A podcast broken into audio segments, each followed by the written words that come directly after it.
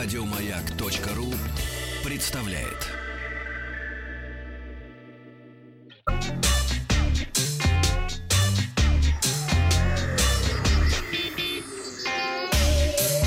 Страна транзистория.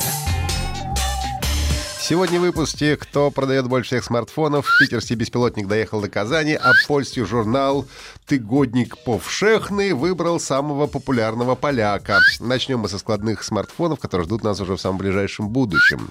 Компания LG Electronics зарегистрировала три торговые марки для своих будущих складных смартфонов с гибкими дисплеями. Смартфон LG с гибким э, складывающимся дисплеем может получить название Flex, Foldy или Duplex.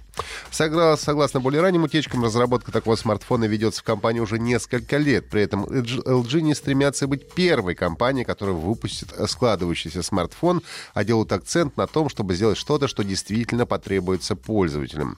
Никаких подробностей о проекте не раскрывается. В 2013 году LG выпустил смартфон LG G Flex с гибким экраном. Сам смартфон не гнулся, но был изогнутой формы, соответствующей, естественно, изгибу лица пользователя во время разговора. А теперь ожидается модель, которая может складываться вместе с дисплеем. Я напомню, что в данный момент сразу несколько компаний разрабатывают сгибающиеся смартфоны. Это и Samsung, и Huawei. Ну и первые э, коммерческие образцы ожидаются уже в 2019 году. Аналитическая компания Counterpoint Research опубликовала результаты исследований по продажам смартфонов в третьем квартале этого года. Ну и по сравнению с аналогичным периодом прошлого года продажи снизились на 5% и составили 380 миллионов гаджетов. На азиатском рынке пятую строчку занимает Samsung с 10%, на четвертой Xiaomi с 14%, вторую и третью строчку делят Huawei и Vivo, это 15%, и лидером является компания Oppo, это 16% всех продаж в Азии.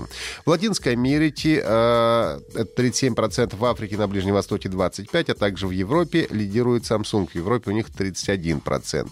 В Северной Америке ожидаемо первое место занимает Apple с огромной долей в 37%. Но и на глобальном рынке тройку лидеров вошли компании Samsung, Huawei и Apple с, ры- с рыночными долями 19, 14 и 12% соответственно.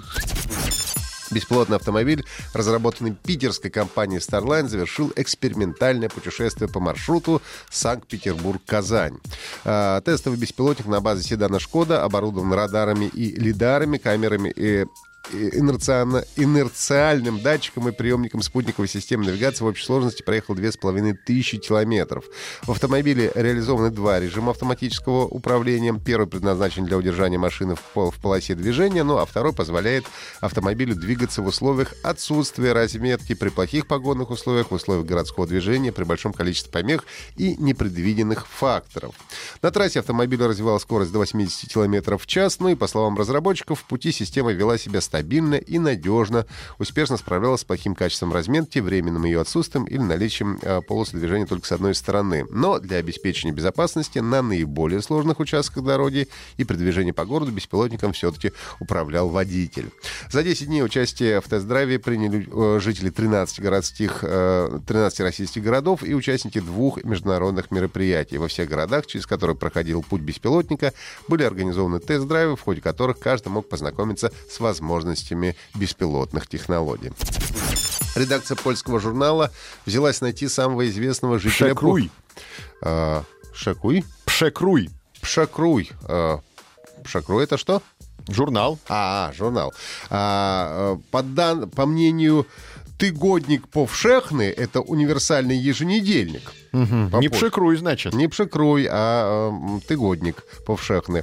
Самый популярный поляк — это выдуманный персонаж Геральт из Ривии, главный герой литературного ци- цикла «Ведьмак», написанного Анджеем Сапковским, по мотивам которого компания CD Projekt Red сделала успешную серию игр. А объяснили свое решение тем, что серия давно стала настоящим культурным феноменом, благодаря которому многие заговорили о Польше. Но, правда, реакция общественности оказалась неоднозначной. С одной стороны, фанаты «Ведьмака» одобрили выбор, но а с другой э, стороны, многие справедливо отметили, что Геральт-то вообще-то сам не из Польши, не говоря о том, что его в принципе не существует. И вообще было бы неплохо выбрать реально жившего или живущего человека. Это были все новости высоких технологий. Слушайте наш подкаст на сайте Маяка и в iTunes. Еще больше подкастов на радиомаяк.ру.